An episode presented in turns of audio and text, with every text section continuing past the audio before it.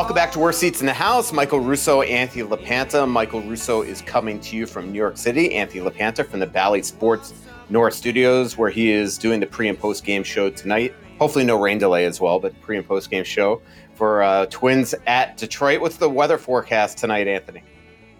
Well, I'm hoping it's good. It's this is a long week. We had a doubleheader yesterday, so I'm on a stretch right now of eight games in seven days on this trip. Five wow. and four days in Detroit, and then three in Toronto. So the last thing we need is any kind of weather delay. I haven't heard anything that would tell me that there's a chance. So hoping hoping for the best and hoping the Twins can keep things rolling. It's been a it's been a more entertaining team to watch yeah. so far this year.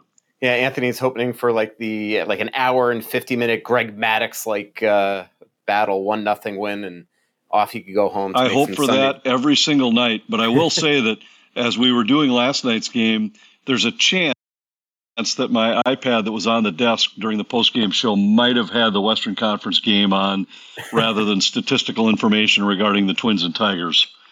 Yeah, we're, and we're going to get right to that game because it was an unbelievable hockey game. I was watching it uh, here in Manhattan. I'm in Manhattan, uh, game one of the Eastern Conference final tonight against the uh, New York Rangers and the Tampa Bay Lightning. Uh, so we'll talk about that in a mo- minute as well. Uh, some quick wild news um, updates. Uh, first of all, Jared Spurgeon had a sports hernia surgery. Um, this has been something that was clearly bothering him since before the Winter Classic, Anthony. Uh, Matt Zuccarello had a fracture in his leg, but also uh, is having sports hernia surgery here in the upcoming days. I believe Jon Merrill is also having some sort of upper body uh, uh, surgery. I mean, it's pretty obvious that he hurt uh, something like his shoulder at, on his first chip, the uh, first shift at the World Championship. So that's the housekeeping news for injuries that we know of, at least as of this moment. And then the other thing is today is June first that we were recording this podcast. That is the deadline to sign uh, draft picks from the 2020 draft, which the Wild don't have to sign any of those guys. But it also for Europeans 2018, uh, Filip Johansson, their first round pick, will not be signed by the Wild. It's been something that Anthony and I have been speculating upon for weeks and months that they're not going to sign him. And because of that, they get a compensatory pick, 24 picks into the second round. So the Wild will pick 56th in the NHL draft. Also get the second round picks from the Vancouver Canucks from the trade that they made um, there to get Jack McBain. Uh, it's Arizona's uh, made the pick, but it's Vancouver's owned original pick. Uh, so they have two picks there. They traded their second for uh, for Marc Andre Fleury, so they still have two picks in the second round. But Anthony, you mentioned the Western Conference Final yesterday. Man, um, it's pretty much exactly what we figured that, that uh, Game One would be, and what the series as a whole would be. A lot of offense, not great goaltending, not great defense, and just uh, man, ex- exciting game. Eight six winners. Game One, the Colorado Avalanche. Yeah, I mean, I think it's it's fair to say we thought it was going to be offensive. I don't think I wasn't expecting it to be 14 goals. I really thought that Colorado would be able to defend Edmonton better than that, and I still think they will as this series progresses. I think the the way that you can slow Edmonton is with mobile skating defensemen, and Colorado certainly has that. I'd be really surprised if we see another eight to six game in game two. I do think there'll be chances both ways. And I do think that goaltending is going to be an issue for both of these teams in this series. But I, I was thinking more like it would be six to three kind of games. And I thought Colorado would win this series. I still think they will. And I think they'll win it in relatively quick fashion. I don't think this is going to be a deep series. But I, I don't think I don't think Edmonton scores six every night against this Colorado club. Uh, Darcy Kuemper comes out of the game with really uh, no obvious uh, injury. We've seen that before with, from Darcy as well, where all of a sudden he's just peculiar. He just comes out of the game. Happened again yesterday. Um, man, what are the chances that game two we don't see the same starting goaltenders for either team? I mean, it sounds like Darcy Kuemper's a possibility and not going with Francouz in game two. But then uh, Mike Smith just has been shellacked lately. He gets by uh, Jacob Markstrom in the second round, which uh, Markstrom is not very good. Certainly not his Vezina tr- type contending uh, Jacob Markstrom. But man, uh, you know Smith has got to be better. He does, and he was in that Calgary series. I kind of thought the same thing might happen in Calgary. Remember when he got blitzed yep. in Game One, got pulled, then he ended up playing fairly well for big chunks of that series. And I wouldn't, I'd be surprised if he doesn't start Game Two. And but it also wouldn't surprise me if he got pulled again in game two. I, do, I don't trust Mike Smith at all. And I really don't trust Darcy Kuemper either. And we've talked about this so many times. Really love the young man, high quality guy and, and a good goaltender. And yet it just always seems like something goofy happens that knocks him out of the out of games at key times. And I still question whether you can win with Darcy Kuemper as your go-to goaltender. I just don't know that he's shown that he can do it consistently in the postseason or that he can keep himself on the ice when the chips are down. We got a lot of questions on Twitter about uh, stuff that you and I have said in the past about McDavid and Draisaitl, and and you've been. I mean, you look. You were outspoken a couple podcasts ago about how you're not sure, you know, that you would ever start that you would trade a Kaprizov straight up for him and and stuff like that. Um, you know, if you're picking a team, he wouldn't be one on your list. I mean, after watching how dominant he has been this postseason, and and and Draisaitl as well. I mean, do you have second thoughts about just uh, maybe your reservations with those two? Well, I don't about Draisaitl. My opinion has not changed, and I watched him coast back a couple of times last night, and it's I just I don't think that's what a championship leader does.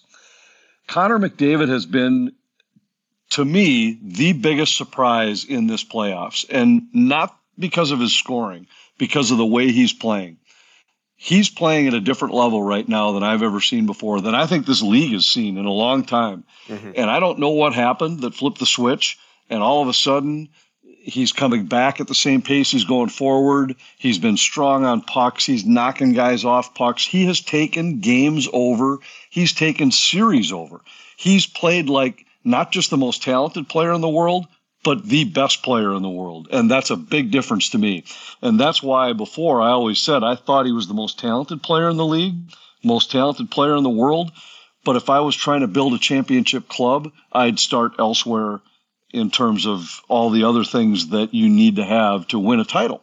And Nathan MacKinnon was the guy I always said I'd take number one. I'm not certain that anything's happened with Nathan MacKinnon that would change my mind. He was dominant in that game last night. But I'll tell you, McDavid for two rounds in one game has been a totally different player than we've ever seen before. If he continues to play this way, it would be hard to pick anybody other than him with that with a number one overall pick. At this point, I'll still say I'll take MacKinnon one, but McDavid's number two on my list. I before I had talked about guys like Auston Matthews being a guy I'd take ahead of him, maybe even a couple defensemen. I think the way he's played in this playoff, I mean, there were games and situations, long stretches in games, that he just was inseparable mm-hmm. from the puck. You couldn't take it from him. His ability to turn, his ability to to create space in the offensive zone. But what we've seen now is he's using that ability to close defensively. He made a play early in the game last night against the MacKinnon line that took away a scoring chance. That this looked like Jonas Brodin defending Connor McDavid, not Connor McDavid defending Mikko Rantanen. It was these kind of plays have been happening so frequently that uh, I think it's amazing. Whatever happened that flipped this switch, and maybe it was just a little playoff success or getting pushed in the playoffs by LA right away. Whatever's happened has changed the kind of player he's been it is almost like he's just suddenly realized, you know what, I've got I've got to be the guy that wills his team to a potential cup. I mean, you know, he's he's up there in Edmonton. He has been one of the best players, if not the best player in the world for the entire tenure that he's been in the National Hockey League. And I think he looks at it and he's like, you know, look, th- there's only so many times you get to this point. I better be the guy that leads us there. And Draisaitl on a bum ankle is doing the same thing right now. And I think sometimes they might even look over at, at the East and see what's going on in Toronto and the fact that this that franchise with as good a talent as they have with Matthews and Marner and Nylander and, and Rielly and all those guys there and say, well, wow, that team can't even get past the first round. When are they ever going to even get to that pedigree of having a being a true Stanley Cup contender? It's almost like he's realized, you know what, I've got to be the best player in the world now, and he's leading them to to you know. I mean, right now, let's be honest. If you if you if you vote in Conn Smythe, he walks away in a landslide. Absolutely. Well, let's see what happens because the guy you're about to watch tomorrow night's not far from that either. I mean, you're talking about a guy who in elimination games has given up about yep. two goals in eight elimination games. Yeah, one, one in his last seven. Yeah, one in his last it's seven. Crazy. It's crazy. But but to go back to McDavid, I, I think sometimes these star players, maybe it takes watching guys like Auston Matthews and Mitch Marner get knocked out again, and you look at it and you say, those guys are great players who have never made it out of the first round. This is an incredibly hard league to make the playoffs. It's an incredibly hard league to win in the playoffs. Look at the teams that had tremendous seasons this season. Minnesota right up there near the top of the list that were knocked out in the first round, and it wasn't a major shock. The Wild losing to St. Louis, the Leafs losing to Tampa Bay. These teams were terrific hockey teams that got clipped in the opening round. And I mean, the Boston Bruins, the, these, this is a really difficult league to advance. And when you, that, that's what makes what Tampa's done so amazing. But maybe sometimes it takes McDavid looking over and saying, Holy cow, look at those guys. And then looking in the mirror and saying, We're in the same boat. We've had four number one picks in a six year span, picked in the top 10 nine times in 10 seasons, and did it in years where there, it wasn't like it was a, a draft that was thin. I mean, one year it's Taylor Hall, who's won a Hart Trophy. One year it's Connor McDavid. Leon Draisaitl, the year that he was the third overall pick. I mean, it's not like they were drafting in years where the draft was unbelievably thin. Maybe the Nail Yakupov season, but that's about it. And yet, with all this talent, have never been able to put it together.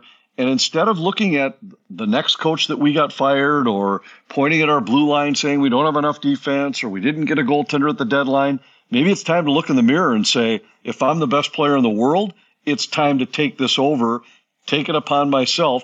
You weren't facing a juggernaut in the first round of the LA Kings, and yet you were down 3 2 with two games left in that series.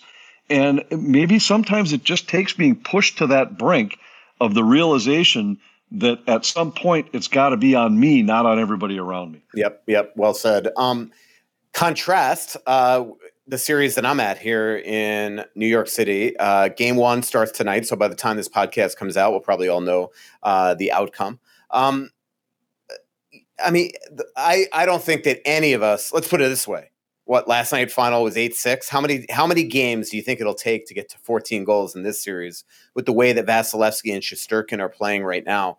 You know, similarly with Vasilevskiy, and this is a guy with obviously two cups, but in that Toronto series, he was at the brink of of the and the Lightning were at the brink of them falling to that team. And then there was just a point where he just said enough is enough and became the Vasilevskiy that we've known for many, many years now. And Shesterkin has just been absolutely extraordinary, not just in the regular season, but but here in the playoffs. And it's I mean, right now we have the best goalie in this season versus the best goalie in the world head to head in the uh, in the set, in the third round. It's pretty on it's pretty unreal, and I think it's going to make for uh, just a tremendous, tremendous series. I agree. I asked the question on Twitter last night. I said, okay, there's 14 goals scored in game one. When will the 14th goal be scored in the East final? My prediction was early in the first period of game four. I think we'll see the 14th goal scored then. When, what's your call? And I didn't even see your tweet, um, but I, I, would agree with you. I think it's going to be three or four games in. I certainly hope so because I've been working for the last uh, 48 hours on uh, stories on both these goalies. So I need I need to co- them both to cooperate tonight so I could work on that, uh, run that story. But you know, look, th- this I it really. Uh, can you imagine being the New York Rangers? By the way, that you go from Mike Richter to Henrik Lundqvist to Igor Shesterkin you know, there are some franchises like the Flyers that can't find a goalie since Hextall. And these guys, you have three in a row like that. And, and actually, you could say the same thing about Tampa Bay, really, right? They go from Ben Bishop to uh, Vasilevskiy. But man, it's just been a luxury of riches for both these franchises in that. Well, yeah, for sure. And Shesterkin withstood, I think, the little bump in the road early in the playoffs that had some people questioning.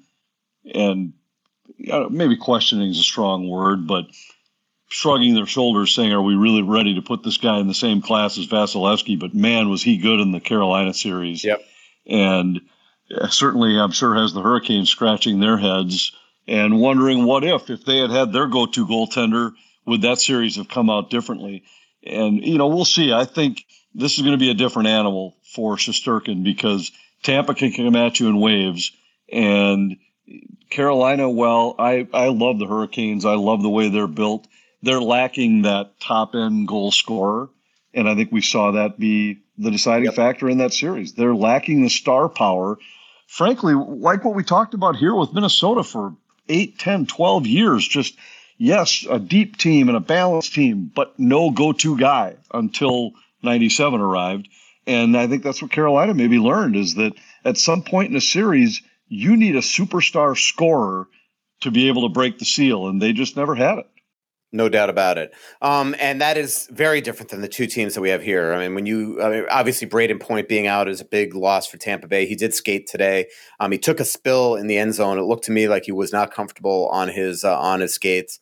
Um, you know, Hagel's out, but I mean, obviously you got Kucherov, you have Stamkos that looks like he's absolutely reinvigorated himself uh, from the banged up guy that we've seen the last couple years. Um, you know, they, they, just they're a deep team. They lost their entire third line, and then what do they go do? They got add, you know, you have Nick Paul and Ross Colton and and all these guys. I mean, they are as deep as they used to be. And then you go contrast. You got a 50 goal scorer in Kreider. You got Zibanejad. You got uh, Panarin. Uh, this is you know, if that kid line can get going, they're going to make life very very tough for the Lightning. I think this is going to be just an outstanding series, Anthony.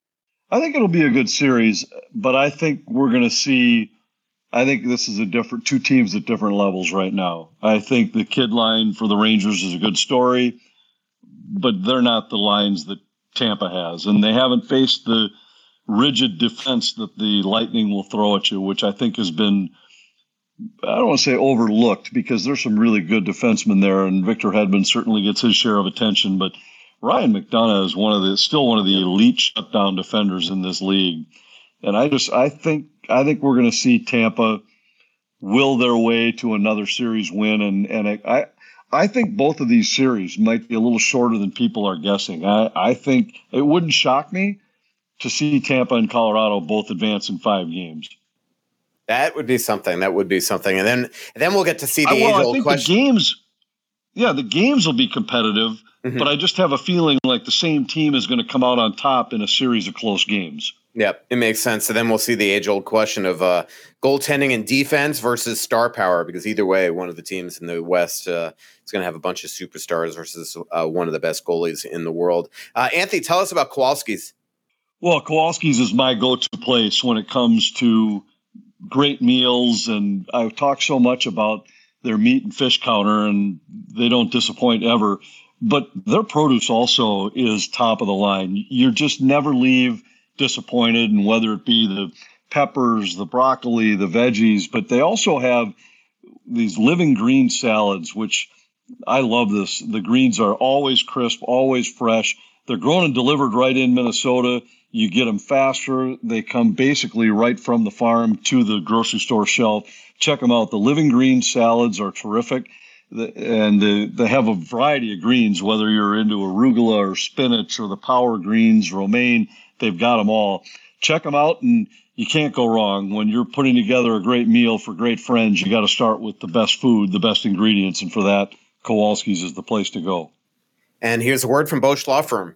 Hey, hockey fans, Jerry Bosch here again from Bosch Law Firm and WorkCompExperts.com. If you're injured at work, it's never too soon to contact the lawyers and awesome staff at Bosch Law Firm. We'll answer all your questions, help you set up your work comp claim, and help you select professionals who will be there to help you, not the insurance company. And with almost 30 years of litigation experience, if your benefits are denied, we'll fight to get you paid. Bosch Law Firm. The call is always free and there's never a fee unless we obtain benefits on your behalf. Call or text us at 651 333 8300 or visit us at workcompexperts.com. If you're thinking about selling your home, now is the time. Now you can get a strong cash offer, sell your home stress free with a guaranteed offer with Kris Lindahl Real Estate. Don't worry about the hassle of constant cleaning and home maintenance. Sell your home with Kris Lindahl today. Go to krislindahl.com, fill out a quick form, receive an all cash offer on your home today. There's no obligation, and the guaranteed offer allows you to bypass the market and sell your home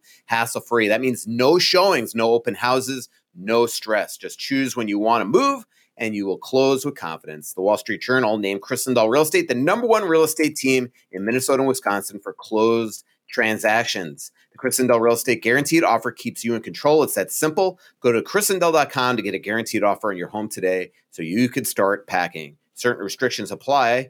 All right, Anthony, let's go to some Twitter questions. Um, we're gonna definitely get to wild questions, but Paul Meyer wants to know: Can anyone stop Colorado this year? I I think they're the cup to contend. They're the cup winner. What do you think? That's an Anthony? interesting question. I yeah. I for sure thought that they were coming into the postseason. I thought they were the team to beat, and I thought that there were a couple teams that could give them trouble. I frankly didn't think Edmonton was one of them.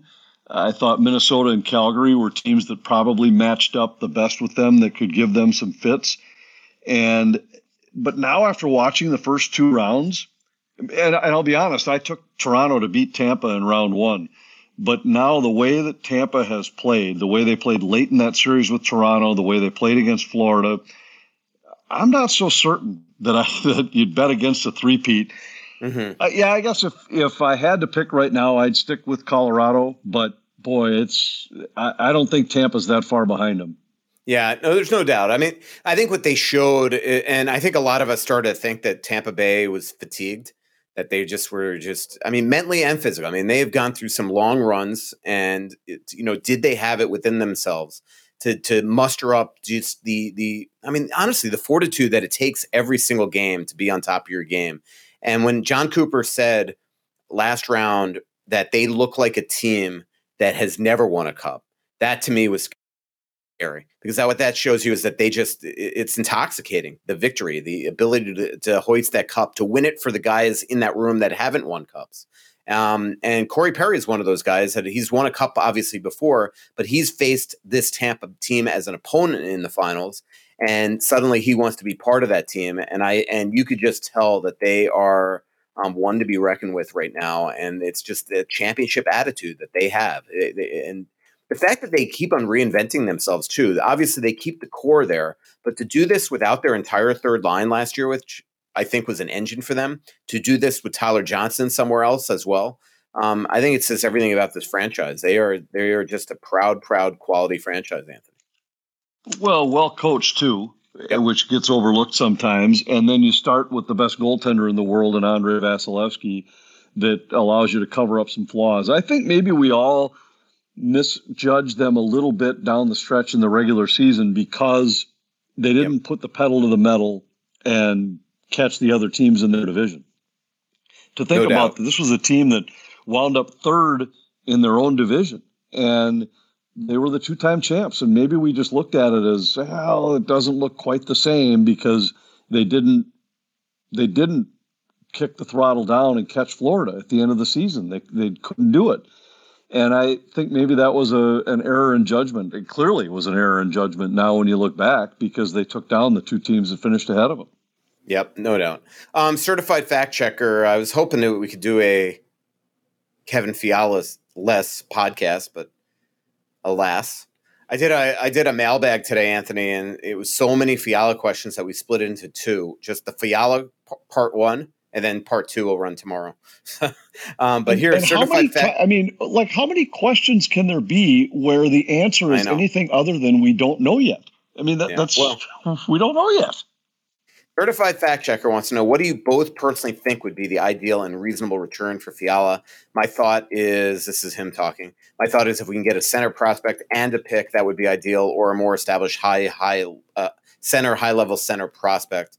I like a trade with uh, LA Kings, Turcotte straight up, or Vilardi plus a pick. He says, um, I, I, would agree there. I think it's going to be a high first round pick, or a uh, if you can get a center prospect. I think that is something that they would do in a minute. Um, you know, I even think that if you can get a high high center prospect, they do that straight up without a pick. Anthony, I think you have to get two pieces in this deal minimum. you're talking about a guy who has proven that he can score in the NHL and has proven at a high level that he can score in the NHL.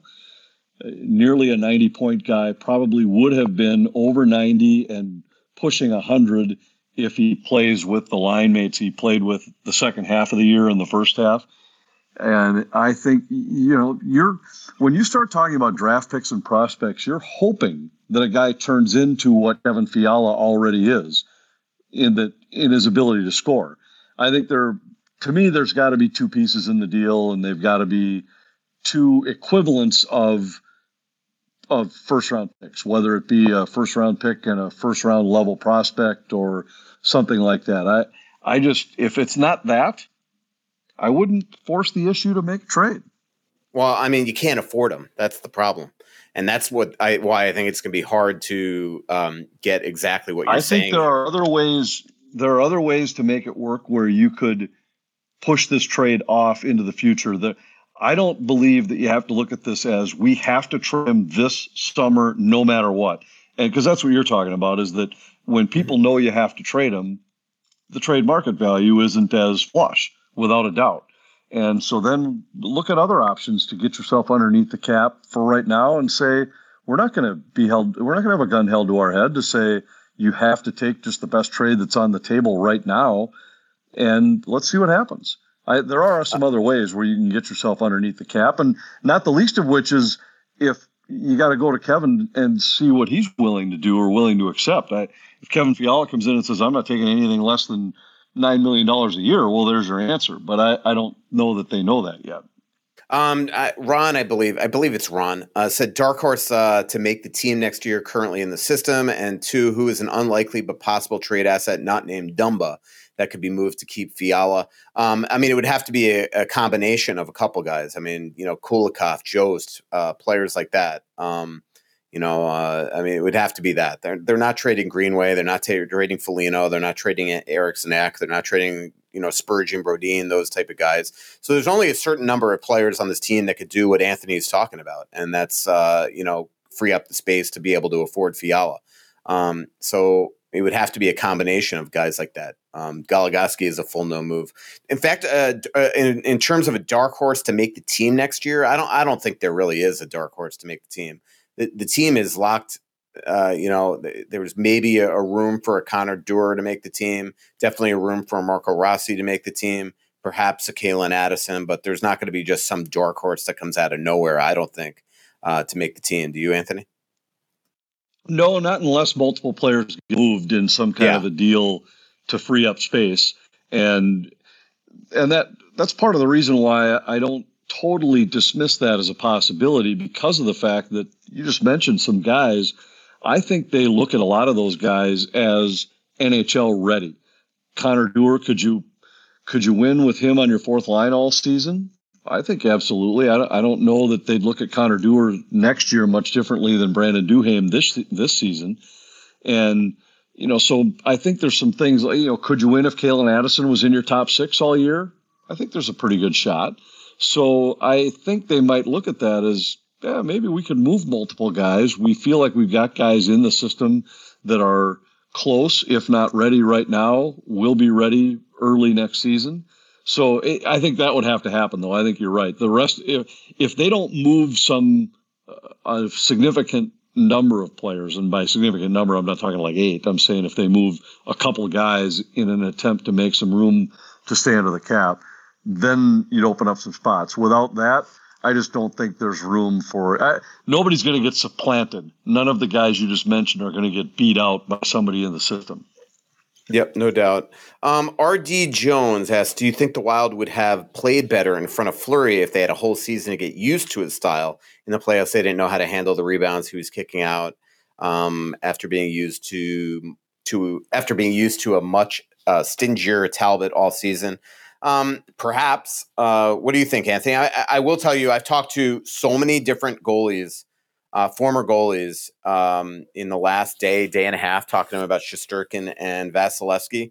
And naturally, when you have those conversations, you're like, "So, what did you think of the whole Fleury thing?" Um, everyone that I talked to was disappointed in Marc Andre's play and felt kind of what RG Jones said that the Wild that that just the Wild were not used to him just being so erratic back there and taking himself into no man's land as often he did.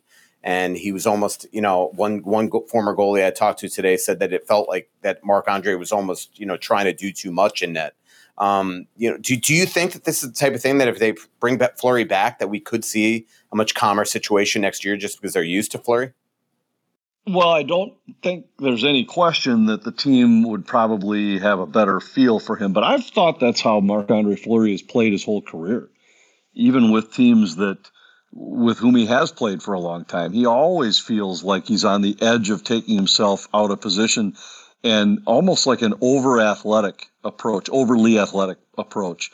And he's had a, t- a tremendous amount of success. I'm not saying that it hasn't worked for him. I just think there's probably a little bit to that. I really thought Minnesota's defensive zone structure was just off in the postseason and really a little bit down the stretch in the regular season compared to what we saw early in the year, and I'm not sure why. I I don't I haven't really talked to anybody about it. I haven't gone back and looked at it myself or anything. Not that I'd be able to uncover the issues that they have, but it just felt like they weren't quite as. What's that?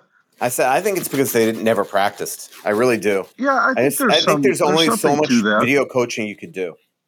I think there's something to that for sure, and we've always talked over the years. You can't you can't coach somebody how to score, but you can coach a team how to defend because defending, well, there's effort and there's skill and everything involved. A lot of it comes down to system. And I didn't think that Minnesota looked like they were locked in and airtight with a system down the stretch. Whether that was Marc Andre Fleury causing a few miscommunications or if it was just a team that got a little loose, I'm not sure which way it was. And maybe it was. Maybe Fleury was a, a bigger factor in that than than I'm expecting. The one thing I will say is that for most of the season, we talked so much about how the Wild were right up there with the best teams in the league in terms of limiting rebound chances. And I think part of that was on Cam Talbot, who I thought was elite with his rebound control. And part of it was probably just the structure in front of him, where guys did a good job taking care of business and clearing those chances away before they became great A's. So maybe it was a combination of those two things throughout the postseason run with Marc Andre and net for Minnesota. Yeah, I was talking to Nabokov today about uh, and um, Vasilevskiy, and what he was saying is that I mean, to to him, what makes them so elite, besides their flexibility, is just the fact that they are both so quiet and net. And you know, it's just I don't know. Uh, there's just something to that. What he was saying, and this had nothing to do with Fleury. I didn't even bring up Fleury to him. Is that you know what it does is it calms down your blue line. Um, you know, when you just know that you have a goalie back there that's just quiet and it's just not going to be helter skelter back there. Bruce Siski. Um, well, when goalies are quiet, it's usually when they're on their game because it means they're getting to the spot quicker. Right. Then you're quiet if because it looks like you're already there, you're already square, you're relaxed, you're under control. So sometimes it's a guy's style is a quiet style. Sometimes it just means yeah. That a guy is on top of his game. And it has to do with tracking the puck, and these guys track the puck so so well. Bruce Siski uh, wants to know, um, as guys who are around the league a lot, thoughts on the offsides rules applied to Makar's uh, goal in Game One, and how consistently you think that it is used. Um, I mean, it's a good question. The, the, one thing I'll say is it was onside. I mean, you know that, but letter of the law. Um, you know, he waited till that guy tagged up before he touched the puck. You know, what to me is a little bit peculiar is that we've seen other cases where it just feels like, you know, like let's put it this way. You know, the whole control thing. You know, um, like it, it, the whole control rule that you could be onside even if you put yourself offside because you were controlled the puck. Well, you look at that by letter of the law there, you know, you could say, well, then he had control here and then the play is offside. Wouldn't you agree there? Well, I do, do you understand what I'm that. saying? Yes, I do. And yep. remember, we saw this exact play with Mikko Koivu a couple of years ago where he was carrying a puck over the line. He shoved it ahead to allow a teammate to get onside, and then he recovered the puck, reclaimed control of the puck. And when I saw it live, I said, well, the guy's clearly offside. He's offside by two strides. Then we watched the replay again, and I thought, actually, it wasn't until after the officials called it good on review. And I was, I was like, how in the world is that onside? And we went and looked at it, and sure enough, he had done the exact same thing. He had shoved the puck ahead to himself and then picked it up once the other guy got onside. So I don't remember who the other player was, but it was a brilliant play by Koivu. So when I saw this the other night, I was on a tech chain with some buddies, and I said, I, "We've seen this exact play." Now, where I think there's a discrepancy is what you're talking about, where they say that a guy can put himself, a guy can eliminate putting himself offside because he has control. So even if he's in before the puck, they call it good. And I think that's what you have to eliminate. Yeah. Because if you're going to allow this to happen and, and go letter of the law like he doesn't have con- his stick is not in contact with the puck, well, then you can't at the same time say that that means that this is yeah, what, what, this is control, so therefore yeah. you can't be offside. It can't exactly. You can't go both directions. Yeah. No, and that to me is where the league just gets itself in trouble. Is that they just always seem to have different rules, and here's a, here's the exact same rule. Only one, you could put yourself offside if you have quote control, but two, here you are allowing your teammate to get onside, even though you technically have control of the puck. But they're saying at that moment you actually, you know, lost control of the puck intentionally. I mean, it's just it's it's very strange. Um, let's just uh, let me just um, tell people about Aquarius. Um, if you could believe, I, I, mean, and I can't believe it actually uh, that it's June already because uh, I got a notification today from my editor that hey, ten days before this A1 story is running. I'm like, what are you talking about? And he told me it's June. So there you go. Um, well, make sure you are well prepared for this June's heat and get your AC tuned up from my friends over at Aquarius Home Services. Take advantage now with their spring special, $55 for an AC tune up. That's right, only 55 bucks. Aquarius Home Services cooling and heating experts will come to your home and provide a comprehensive 21 point inspection. I can tell you from experience, the folks over at Aquarius do an amazing job, and their customer service is just always elite. Aquarius believes in earning the right to be recommended. They're just a click away at AquariusHomeservices.com. And don't forget to mention that Russo sent you. And here's a word from Royal Credit Union less fee, more free. Take the checking account challenge from Royal Credit Union. Compare your checking account to Royal and see why it makes sense to switch. Royal's checking accounts have no hidden fees and lots of free features that make it easy to stay on top of your money. You can deposit checks with the Royal's mobile app, receive real time notifications when transactions happen, and even freeze your debit card in seconds. See what other features you're missing out on and make the switch to a Royal checking account at rcu.org/slash Royal Challenge, insured by NCUA. Back here, final segment of Worst Seats in the House. It's going to be a super quick segment. Um, Blue Collarish wants to know, Anthony, uh, saw he saw a mention, he or she saw a mention of Malkin willing to move his family to another city to play hockey, and money, money wasn't a big factor. I did not see this report, so I'm, a, I'm just going to take you for your word that that, that, that is what was reported. Um, do you see him being a good fit between Kirill and Zuccarello for a year or two while Rossi learns an NHL game and maybe fits on the second line? Hartman could uh, move to Fiala's spot. Uh, Malkin, at this stage, would he be good here? Well, he might be good here, but I can't imagine I can't imagine how he fits if we're if we're talking about trying to make the guys you currently have on your team fit and saying it's virtually impossible. How is this possible? Maybe he'll come for a million bucks. Him and Kadri each sign for a million bucks. Um, Jack yep, You know what?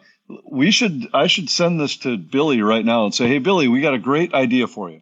Sign Malkin for a million. Sign Kadri for a million. Sign Marc Andre Fleury for a million, and we think you got a winner." No doubt about it. Jax Berenberg, uh, cool name, Jax. Uh, do you think there is any chance that Billy G can swindle the second overall pick from uh, New Jersey? And if not, what is the likelihood of Dumba or Fiala being traded to Ottawa? I know that both them would fit well in Ottawa. In terms of the second pick, look, I think the second they won the lottery, I think that probably took the second pick out of play uh, for the Devils. In the in the history of me covering the league, there have been very few top five picks moved. Um, you know, especially in the cap era, the Islanders once backed out of the top five to get Josh Bailey. Um, you know, Florida, the team I covered twice, moved the first round pick, uh, first overall pick back to number three to get. Um, they gave they got Jay Bouwmeester and Nathan Horton, and Columbus got Rick Nash, and Pittsburgh got Marc Andre Fleury. Coincidentally, um, I, I, just think that it's very unlikely to get the number two overall pick. Tyler wants to know, Anthony, on your Straight from the Source podcast, when you interviewed Billy, was he keeping his cards close or has he been quiet in plans and talks regarding some key offseason moves? The draft isn't that, that far out. Is it normal that he has not made calls regarding Fiala, blah, blah, blah? I mean, obviously he's keeping stuff close to the vest, but look, there's, there's a time in this league, Anthony, every year when, like August, you know that most years GMs go on vacation and there are times right now where teams are getting their houses in order. And then once the playoffs pretty much end, that's when they go to work on trying to make trades in the advance of the draft and stuff like that. So, you know, while there's no doubt he's not going to sit there on a podcast to give us all our plans, um, you know, there's just, I mean, I, I do believe that right now it's pretty quiet. Do you agree? Pretty quiet, but you well, but you got to know you've got to know that yes, they're getting their own house in order and all their preparations and doing all of their due diligence with you know as we've talked with Billy about some of these other trades he's made. The hockey world is a small world, and So anybody that you think that you might have any interest in or names that have been discussed, you know that that behind the scenes digging is going on. Let's let's talk to this guy who played with this guy who played for that guy who used to play against this guy and they're doing all of that kind of work right now for anybody and everybody that they think might be on a table whether it be in a trade or if it's somebody they're thinking about acquiring free agency or even in the draft. But so all of that kind of stuff's going on. And as that happens, you know that there are text messages and phone calls back and forth where it's just that initial prodding of, yeah, what are you hearing about this guy? Or what are you, you guys, are you guys thinking you're going to move a defenseman? Are you of guys course, looking yeah. to add a draft pick? You know, that kind of stuff. And, so maybe nothing specific. And so for that, yes, it's probably quiet, but it ain't quiet. I mean, there's a ton of stuff going on. Yeah. Um, but in terms of your other thing, I mean, yeah, Bill Guerin's not going to give out his game plan right now on uh, live podcast. There's no doubt about it. Brett Marshall, friend of the show, blogger, podcaster, analytics expert. Anthony talked about a little on the last show, but do you guys feel there's a world where Freddie Gaudreau plays extended time on the fourth line next season? Feels like he hit his peak this year, and that guys like Rossi and Tyson Jost maybe better serve with Boldy long term. Um, well, I mean, you could put Rossi and Gaudreau on that line. I don't think there's a world where Dean Evason is the coach and Freddie Gaudreau is not playing a significant role, Anthony. I, I agree with that, but it might be as a fourth line guy part of the night, second line guy part of the night, penalty kill guy, uh, a guy on defensive zone face offs or whatever. I mean, I do think that there will probably be a little bit more fluidity to the wild lineup throughout the course of a night next year as opposed mm-hmm. to this, where it might be more of a defensive zone draw. All right, I'm going to throw Freddie Gaudreau out there. He might have different wingers with him on this shift than he normally is playing with. And then, you know, we're always talking about this in terms of as if the entire roster is healthy for all 82 games. Yeah. So there are going to be times where, let's even say, let's just say that Marco Rossi takes the spot of Kevin Fiala on a line with Freddie Gaudreau and Matt Boldy.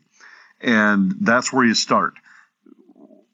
That doesn't mean that's where you finish. And I, I wouldn't be surprised at all if we see Freddie Gaudreau spend some time in a role like that sometime in a fourth line role over the course of the season, but it will be a significant role. He's a good hockey player. He might just have been exposed as a guy that peaked in the regular season. And when we say exposed for that, that's not like saying he got exposed as a guy who wasn't qualified. I was just saying that when you get to the playoffs and everybody talks about having to ramp their game up an extra 10%. I'm not sure he had another 10% beyond what we saw during the regular season. That's all I meant about a guy that maybe we saw his ceiling. I think he was yeah. terrific during the regular season, and he might just not have had that next 10% in the postseason. Makes sense. Colin Jacobs, after a full uh, season of broadcast with the new media rights for ESPN and TNT, what new on-screen additions do you like or dislike? Uh, for example, TNT superimposes shot speeds above the goalie or time remaining on the power play near the blue line. Um, you know, one one camera view I don't know if you noticed last night that I loved was that behind that I don't know if it's in the in the wall, but off the face-offs that make it look like a video game. I thought that was really neat, Anthony. Yeah, that's the 5K camera that the NFL uses, and it's expensive, and it can only be used at. You can't use it for game speed stuff yet. So that's why, like when you watch football games, they'll cut to it after a guy scores a touchdown, and it's from close up, and he's running off the field. So they can use it for that right before a face-off takes place. But for game action, it just doesn't work yet. And I think I might have the terminology right on that, but it's that's essentially what it is. Uh, as far as superimposing the power play time on the ice, I do kind of like that idea. The shot speed is not unique to TNT. That's Bally Sports North does that too. We that's all from the player tracking stuff. Um, I still am waiting for one of the the other networks to kind of pick up what Fox started, and of course Bally's then took over, which was just showing the shots on goal at all times on the screen. It's I've gotten so used to that now that I, I wish it was up there all the time.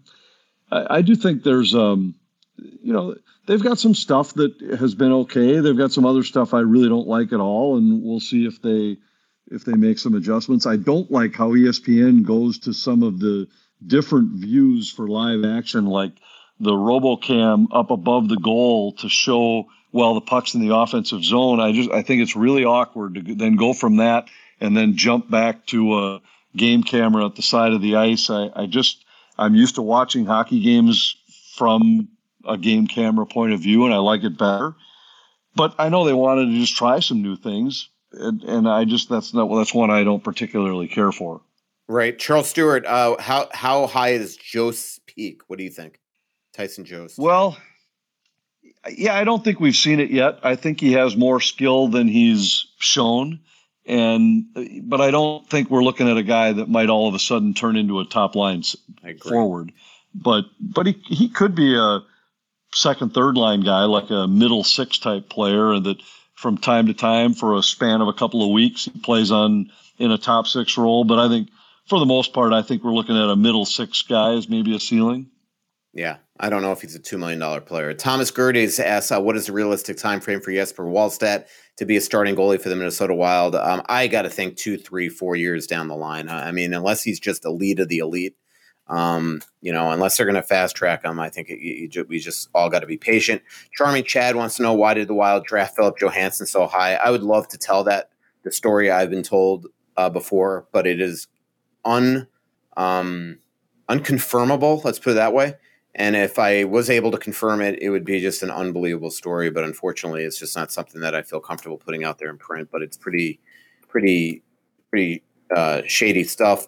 Um, Miles Erickson, uh, what's the best moment of wild hockey you remember broadcasting this year, Anthony? An all time. You know, favorite? we've been asked these kind of questions a couple times with the single highlight, and it's hard to pick just one but I, I, keep the one that keeps popping into my head was the home opener against Winnipeg because the comeback was so amazing uh, late, and it really was an indicator of what was to come with this team all season long. So that one, out of all the overtime, I mean, there's so many overtime wins that it's hard to say one was better than the other. But I'll just go back to that home opener against Winnipeg. Yep. Um, let's do this. Let's wrap up. I have a ton of questions here, a ton that uh, let's hold off for the next podcast. Um, Fiala, real quick. Uh, somebody asked, uh, did anyone hit performance bonuses, and will those amounts uh, be subtracted for next year's cap? The Wild will not have any overages on next year, other than twelve point seven million. That's a pretty big uh, overage. Um, Steve Hoagland asked, any plans to sit down with Judd to preview the draft? I will, and I, I think I mentioned on the previous podcast, I'm also going there a couple weeks after the draft uh, over to Cape Cod to do a big feature on him.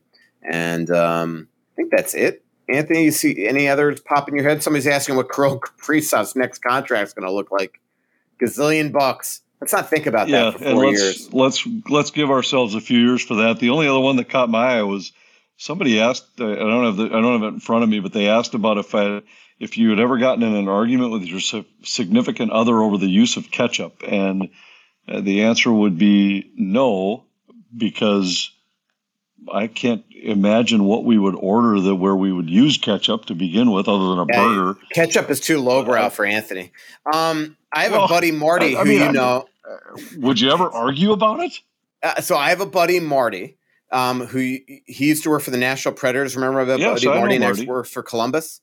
He has a pet peeve when somebody takes ketchup and doesn't put it on the side of their fries when they like put it all over their fries and i've actually lo- watched him lose his temper on people when they get like ketchup all over their fingers because they put ketchup all over their fries rather than on the well, side why would you put it all over the fries? That's i know dumb. that. That's his point. And he actually i was once with him when we were kids and he took his hands and he smacked it on his fries to try to demonstrate how dumb it was and so I actually, I, it was almost like that person that asked the question actually knows my buddy Marty. So uh, there you go. That's the perfect way to end the podcast. Anthony, hope you enjoy the Twins game tonight. I'll certainly enjoy the Eastern Conference final. Uh, thanks to our incredible sponsors, Kowalski's Bosch Law Firm, Kris Lindahl Real Estate, Aquarius Home Services, your local authorized dealer for Kinetico Water Treatments, and Royal Credit Union. Less fee, more free. Talk to you next week, Anthony. So much coming out, there's nothing going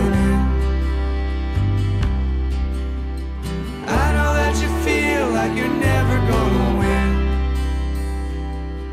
Oh, but the world